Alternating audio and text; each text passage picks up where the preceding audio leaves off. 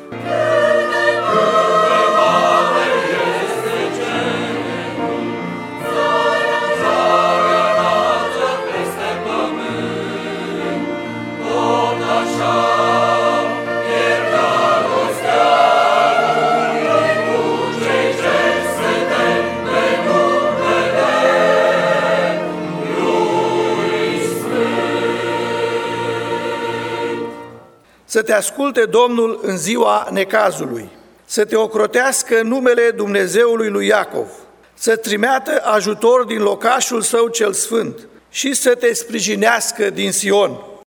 Yeah.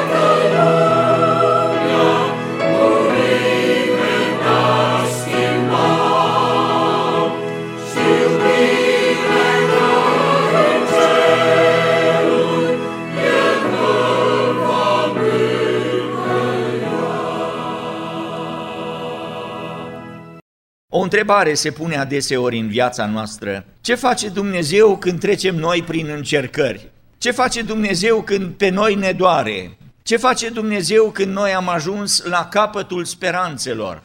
la capătul tuturor posibilităților omenești. Ce face Dumnezeu când nu mai e nicio lumină în viața noastră și suntem la capătul tuturor așteptărilor și nu mai este nicio nădejde? Ce face Dumnezeu când se ridică împotriva copiilor săi, dușmanii săi cu putere? Psalmul 2 ne dă un crâmpei din lucrarea aceasta când se ridică împărații pământului, împărații care au putere, împărații care au armate, domnitorii se sfătuiesc împotriva Domnului, împotriva unsului său și spun să le rupem legăturile. Și versetul 4 spune cel ce șade în ceruri, șade în ceruri. E atitudinea și poziția aceea de relaxare și stăpânire. Cel ce șade în ceruri râde, Domnul își bate joc de ei. Fleacurile acestea de împărați cu armatele lor sunt o nimica față de puterea lui Dumnezeu și el râde de toate planurile pe care le fac. În Apocalipsa avem un alt tablou în care ne dăm seama ce face Dumnezeu când am ajuns noi la capătul puterilor și a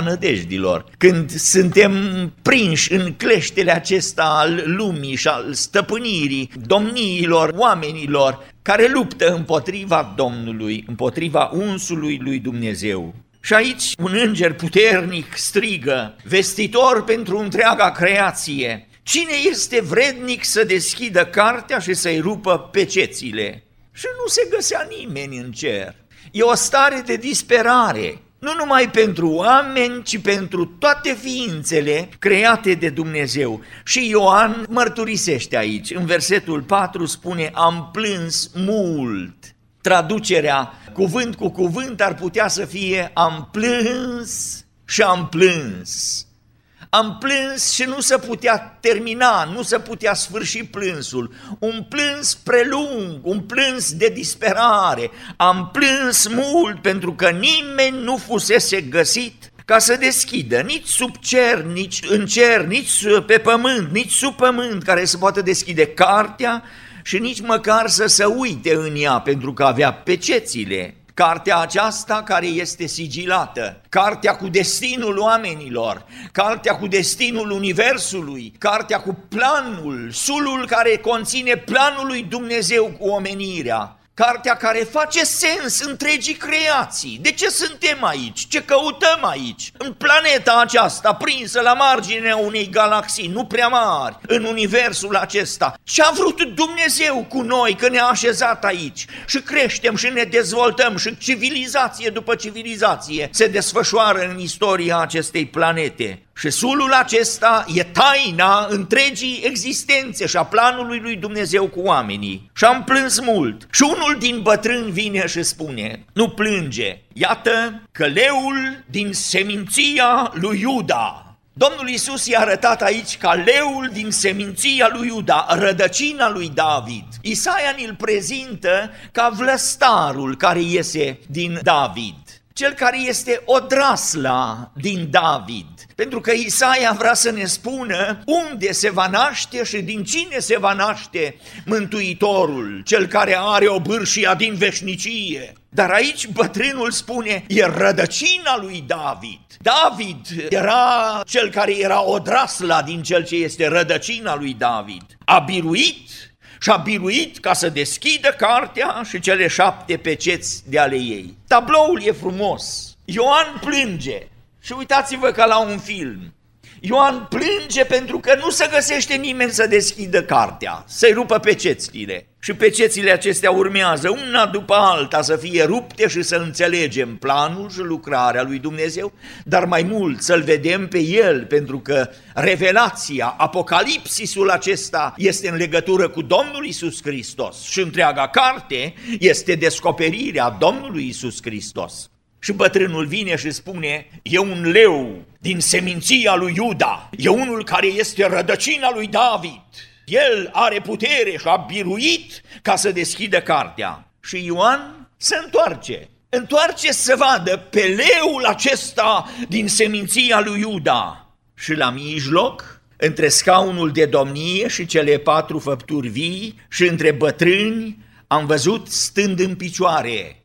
Surpriza! Leul acesta din seminția lui Iuda, rădăcina lui David, ascultați, am văzut stând în picioare un miel. Paradoxul acesta pe care îl avem în cuvântul lui Dumnezeu despre Mântuitorul nostru. Un miel și era junghiat, avea urme de sânge, se vedea rana care a pricinuit moartea celui care este mielul lui Dumnezeu ca să ridice păcatul lumii. Din tabloul acesta aș vrea câteva gânduri să am.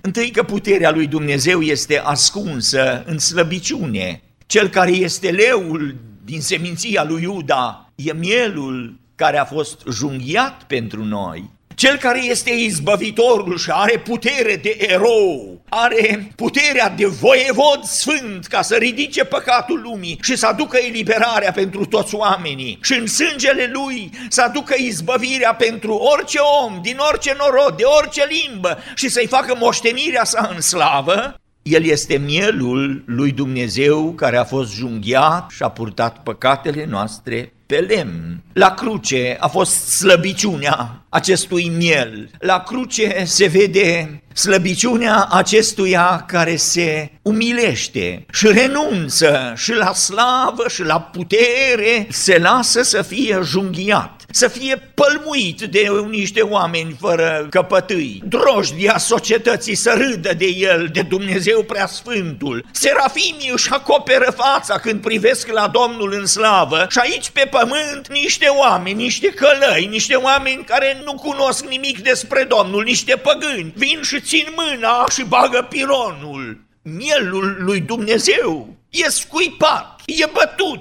se lasă umilit și umilința aceasta, spune apostolul, a fost până la moarte și încă moarte de cruce, adică de om care să fie blestemat și să aibă blestemul asupra lui, atârnat, spânzurat pe cruce. Acesta este paradoxul, ascunderea puterii și a tot puterii lui Dumnezeu într-un om care s-a frânt pentru noi pe cruce la calvar. Și lucrarea aceasta e o lucrare pe care Domnul o desfășoară mereu de-a lungul viacurilor cu copiii săi. Vedeți, în firea noastră ne pare că e bine să fii tare, să fii puternic, să ai izbândă, să ai biruință, să ai aclamațiile. Și nu acesta e planul lui Dumnezeu, nu aceasta e lucrarea lui Dumnezeu. Moise credea când merge și are mandatul acesta să ridice și să ia poporul și să-l ducă din Egipt și să-l elibereze, ce s-o fi gândit Moise că va face Dumnezeu?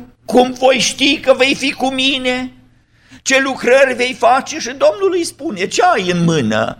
O bâtă o bâtă noduroasă din lemnul pustiei cu care mai lovea oile din când în când, toiagul acela de cioban. Și Domnul îi spune, aruncă-l la pământ. Ilie, când Domnul îl cheamă și de la Cherit îi spune, s-a terminat cu pensionul, cheritul a secat și nu mai vin nici corbii cu mâncare, și nu mai ai apă, dar du-te în Sarepta Sidonului și am pregătit acolo unde să stai.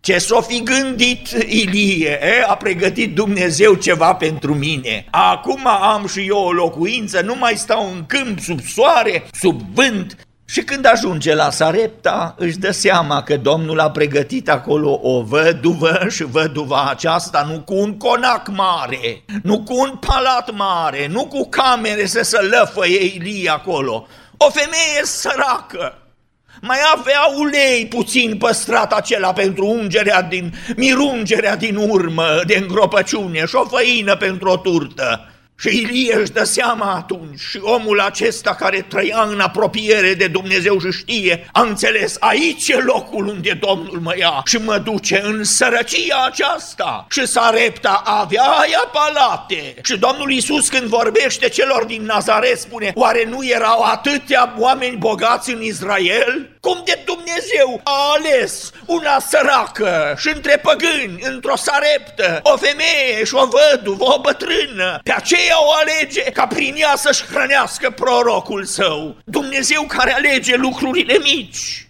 M-am uitat și am văzut un miel și mielul era junghiat lucrarea lui Dumnezeu. Moody se spune că odată în Anglia, chemat acolo și să predice în Anglia, îi se dusese vestea de aici din America, a citit textul de la Evanghelia după Luca la capitolul 4, exact textul despre care vorbeam și aici ajunge. Adevărat vă spun că pe vremea lui Ilie, când a fost încuiat cerul să nu dea apă, trei ani și șase luni și când a venit o foamete mare, erau multe văduve în Israel și n-a fost trimis nici la una din ele afară de văduve văduva din Sarepta Sidonului și îi se încurcă limba și nu poate să pronunțe Sarepta Sidonului în Anglia, acolo unde erau toți din aceia cu Oxford și Cambridge și cu limbajul acela clasic, elegant și Moody, evanghelistul, se încurcă și nu poate să spună Sarepta Sidonului. Și atunci ia încă o dată și totuși Ilie n-a fost trimis la niciuna din ele afară de o văduvă care era din sa și iar nu poate să spună Sarepta Sidonului. Și de trei ori încearcă Moody să spună Sarepta Sidonului și nu poate. Și atunci închide Biblia și spune, Doamne, pe un bâlbâit ca mine, îl mai poți folosi în seara aceasta? Pe un bâlbâit ca mine care nu poate să pronunțe două cuvinte, mai poți să-l folosești în fața mulțimii care stă aici și așteaptă cuvântul și se spune că în seara aceea, Mudi, bâlbâitul care n-a putut să spună Sarepta Sidonului, a fost folosit de Dumnezeu în așa fel încât a mișcat mulțimea și de atunci a început trezirea în Anglia, sub predicile și lucrarea predicilor sale. Pentru că Domnul Domnul poate pe un bâlbâit ca Moise să-l folosească, pe un bâlbâit ca Moody, pe un om fricos și slab și un om care psihologic pare zdruncinat ca Ilie, da, Dumnezeu poate să folosească pe oricine. O buturugă poate să o folosească și să îndulcească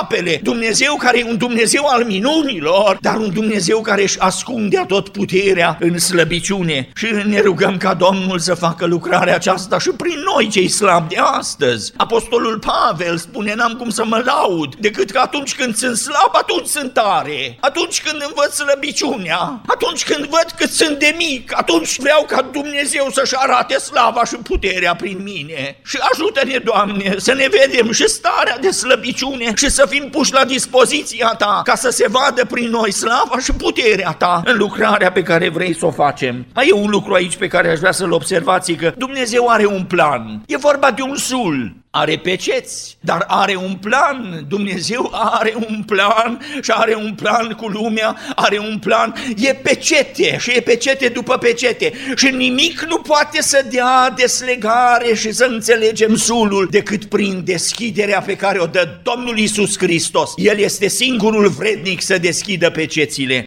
Iov, nu veți găsi în carte ca înțeles și Iov e unul din aceia care spune, de ce, Doamne? Până când, Doamne? De ce s-a întâmplat așa ceva peste mine? Dar nu veți găsi că Iov a înțeles până la urmă de ce. Cartea lui Iov ne dă ansamblul și cunoaștem întâlnirea în slavă și cunoaștem permisiunea pe care Dumnezeu o dă și îl pune pe Iov să treacă prin încercare. Dar Iov e pe pământ. El nu cunoaște ce se întâmplă sus acolo. Nu cunoaște întâlnirea pe care satana acesta o duce și cere audiență înaintea slavei înaintea lui Dumnezeu atotputernicul, el suferă, îi dispare familia, îi dispare bogăția, nu mai are decât maidanul acela pe care să se frece de cu bubele pe care le are ca Lazar din pilda Domnului. Și ascultați aici, știu că tu poți totul și nimeni nu poate sta împotriva gândurilor tale și Domnul spune, cine este acela care are nebunia să-mi întunece planurile? Dumnezeu care are un plan, e un sul Duhul este o carte. Vreți să înțelegeți cartea? Lăsați să o deschidă cel care este vrednic. Și Iov trebuie să recunoască, urechea mea auzise vorbindu-se despre tine. Dar acum, în încercare, în durere, în necaz, în locul acesta în care nu mai e speranță, la colțul unde m-ai adus al slăbiciunilor, acum te-am văzut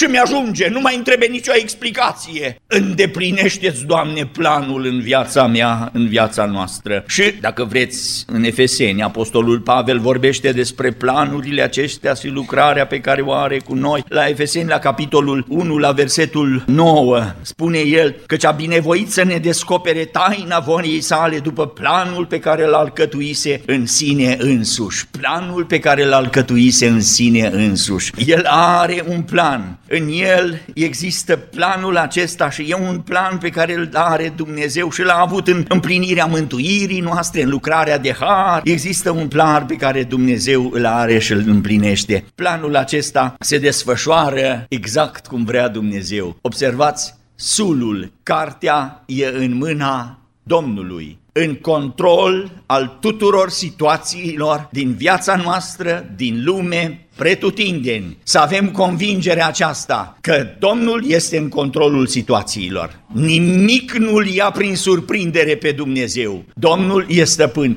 La un moment dat spune Domnul ucenicilor, și părul acesta Dumnezeu îl cunoaște nu ca de un fir de păr, ca de o vrabie și Dumnezeu știe de ea. Dar voi nu sunteți mai de preț ca multe vrăbii? George Mueller, care în Anglia e vestit prin lucrarea sa de credință, în lucrarea cu orfanii și orfelinatele, George Mueller spune că odată într-o dimineață n-a mai avut mâncare, nimic mâncare să dea la copiii pe care îi avea acolo. Și toți erau la masă și așteptau să vină mâncare. Și George Mueller știa că nu mai au nimic de mâncare. Îi ridică pe copii, cântă cântarea și atunci urmează rugăciunea pentru masă. Și George Mueller cu copiii să roagă, Doamne, mulțumim pentru masa pe care ne-ai pregătit-o. Știi că avem nevoie de mâncare, începem o nouă zi și tu ai spus că ți ești îndurările în fiecare zi. Și în timp ce se ruga, bate cineva la ușă. Era un lăptar care a trecut pe acolo și i s-a rupt căruța. Și atunci vine să întrebe, nu puteți folosi o căruță plină cu lapte, cu damigene de lapte? Că până o repar, mi se strică tot laptele și decât să-l arunc, nu vreți voi să-l luați. Și abia au adus laptele înăuntru și l-au pus pe masă și vine brutarul și spune, azi noapte am avut un vis și Dumnezeu mi-a spus, du-te de pâine la copiii lui Müller. Müller nu mergea cu cerșitul de acolo, cu fundraising și cu alte lucruri. El avea principiul, mă duc la Dumnezeu, care are grijă și știe și poate. Dumnezeu care își ascunde puterea în lucrurile slabe. Dumnezeu care are un plan și planul acesta este desăvârșit. Voia lui Dumnezeu cu noi și Dumnezeu care este în controlul situației. Ce face Dumnezeu când noi trecem în disperare, când nu mai e nicio nădejde, când parcă suntem într-o noapte în care speranțele ne-au fost pulberate și toate visurile sunt țândări? Dumnezeu Dumnezeu tronează, Dumnezeu e stăpân, Dumnezeu care își ascunde puterea sa și dragostea și minunea sa în lucrurile slabe din viața noastră, în neputința noastră ca să-și arate puterea și gloria. El are un plan cu noi să ne încredem în El, pentru că El este și are sulul acesta în mână, sulul de proprietate al pământului, al universului, sulul care este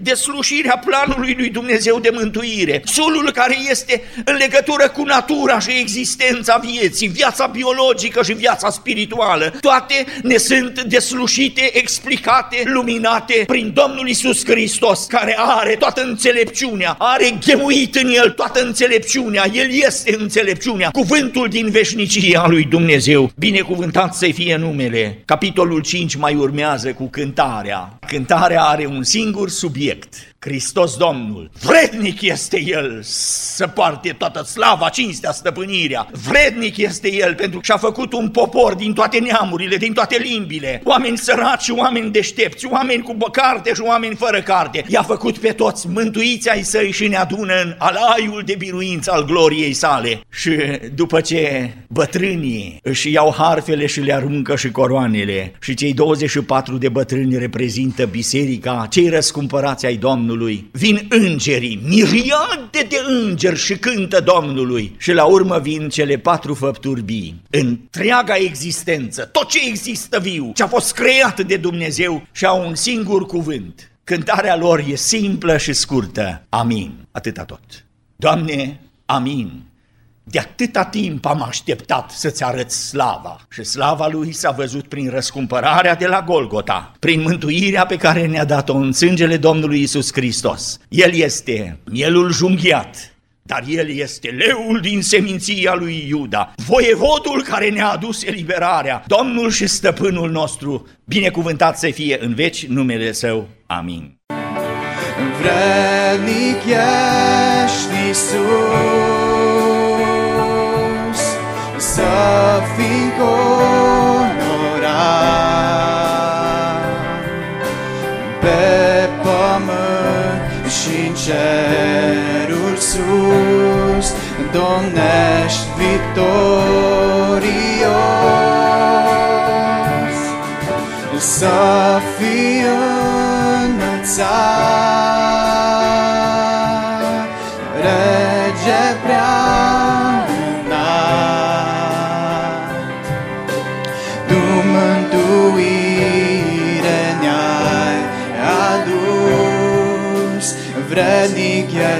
Iisus, vrednic ești Iisus, pentru cruce-ți mulțumesc, pentru prețul ce-ai plătit, ai purtat păcatul meu, rușina mea,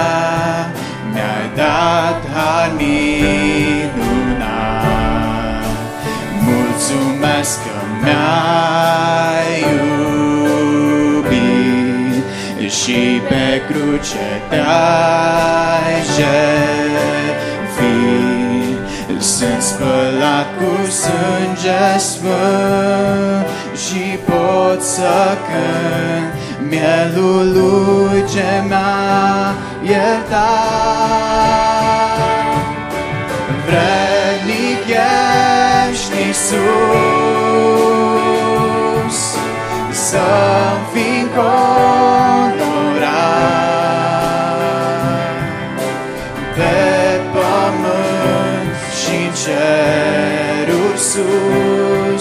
domnești victorios, să fii înălțat, rege prea înalt. Tu mântuire ne-ai adus, vrednic ești Iisus, vrednic ești Iisus.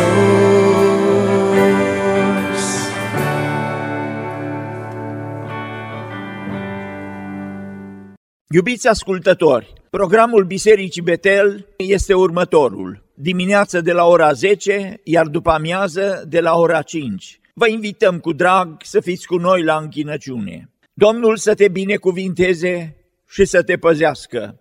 Domnul să facă să lumineze fața Lui peste tine și să se îndure de tine. Domnul să-și înalțe fața peste tine și să-ți dea pacea.